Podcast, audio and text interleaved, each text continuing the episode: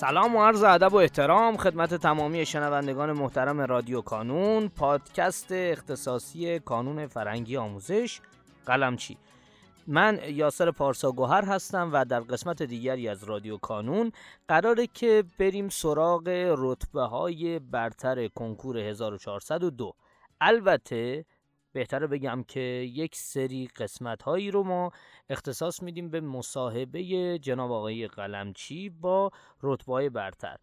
و در این مصاحبه ها من پیشاپیش عذرخواهی می‌کنم که احتمالا به خاطر اینکه حالا محیط محیط استدیویی نبوده ممکنه کیفیت صدا بالا و پایین بشه.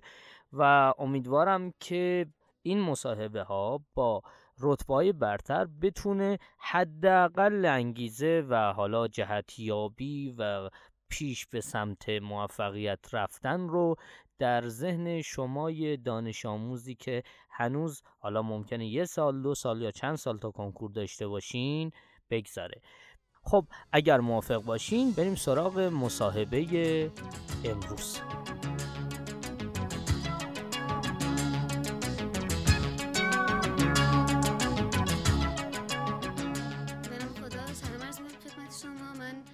انتظاری هستم. رتبه 416 توی رشته هنر از شهرستان جویبار استان مازندران. مشکل استثنایی من بینایی کم بینا هستم. سه ساله که کانون قلمچی بودم و هفتاد تا از آزموناشو شرکت کردم. سه سال یعنی از کلاس دهم؟ دهم بله. چند تا آزمون دادین؟ هفتاد تا. خب اوایل وضعتون چطور بود و بعد به تدریج آیا تغییر کردین از لحاظ نمره ها و درس خوندن. صد درصد تغییر کرد. اولین تراز من پنج هزار بود که بعد کم کم بالا رفت دوباره پایین اومد که یه بار من تو استان خودم اول شده بودم توی قلمچی و کم کم حالا بالا رفت دیگه. بعد نوستانم پیدا می‌کرد. فکر کنم 9000 بود. بله به تدریج. بعد توی کنکور چه نتیجه به دست آوردین؟ نمره سوابقتون چی شد؟ نمره کنکورتون چی شد؟ سوابق تحصیلیم 6000 خوردی شد و توی کنکورم 8000 خوردی بود. درصداتون رو میگی؟ بله درک عمومی هنر رو من 85 درصد زدم. ببخشید خلاقیت تصویری رو 85 درصد زدم. درک عمومی هنر رو 51 درصد ریاضی هم 19 درصد. روش درس خوندنتون چی بود؟ کجا شما روش درس خوندنتون مثل بقیه بود؟ در کجا یه روش مخصوص خودتون داشتی؟ خب من درس خوندنم با یه دستگاه بود که از 14 تیر که شروع کردم اوایل مرداد دستگاه من خراب شد من مجبور شدم که با گوشی بخونم و گوشی عکس می‌گرفتم از تمام صفحات بزرگش می‌کردم میخوندم ولی از اونجا که شارژ گوشی خیلی زود تموم می‌شد بعضی جاها رو مامانم می‌خوند و من حفظ می‌کردم حالا بعضی چیزا رو. مامانتون اگه کنکور می‌داد رتبهش هم می‌شد. رتبه مامانم دو رقمی می‌شد از شما بهتر می‌شد. اینم با من خون پا به پای من دیگه. خب فکر می‌کردین که به این نتیجه برسین؟ به این رتبه برسین؟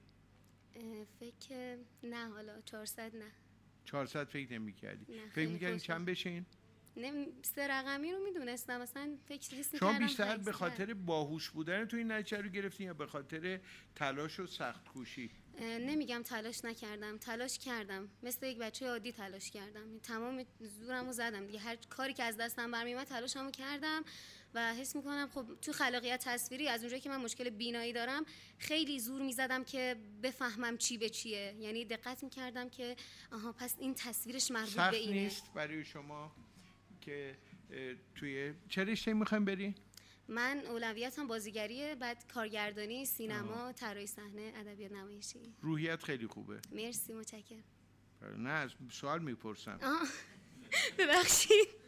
بله. روحیم آره خوب هست ولی خب مثل بعضی از بچه ها بعضی وقتا افت پیدا می‌کنه دیگه. بعضی خب این طبیعه دیگه. آره. همه دوستانی هم که قبل از شما صحبت کردن گفتم بعضی مواقع خوب می‌شدیم بعضی آره. موقع پایین یعنی نشون میده که با واقعیات دست و پنجه نرم می‌کنی شما بله. دوچار توهم و رویا نیستیم درسته؟ بله درسته یعنی این خیلی کمک می‌کنه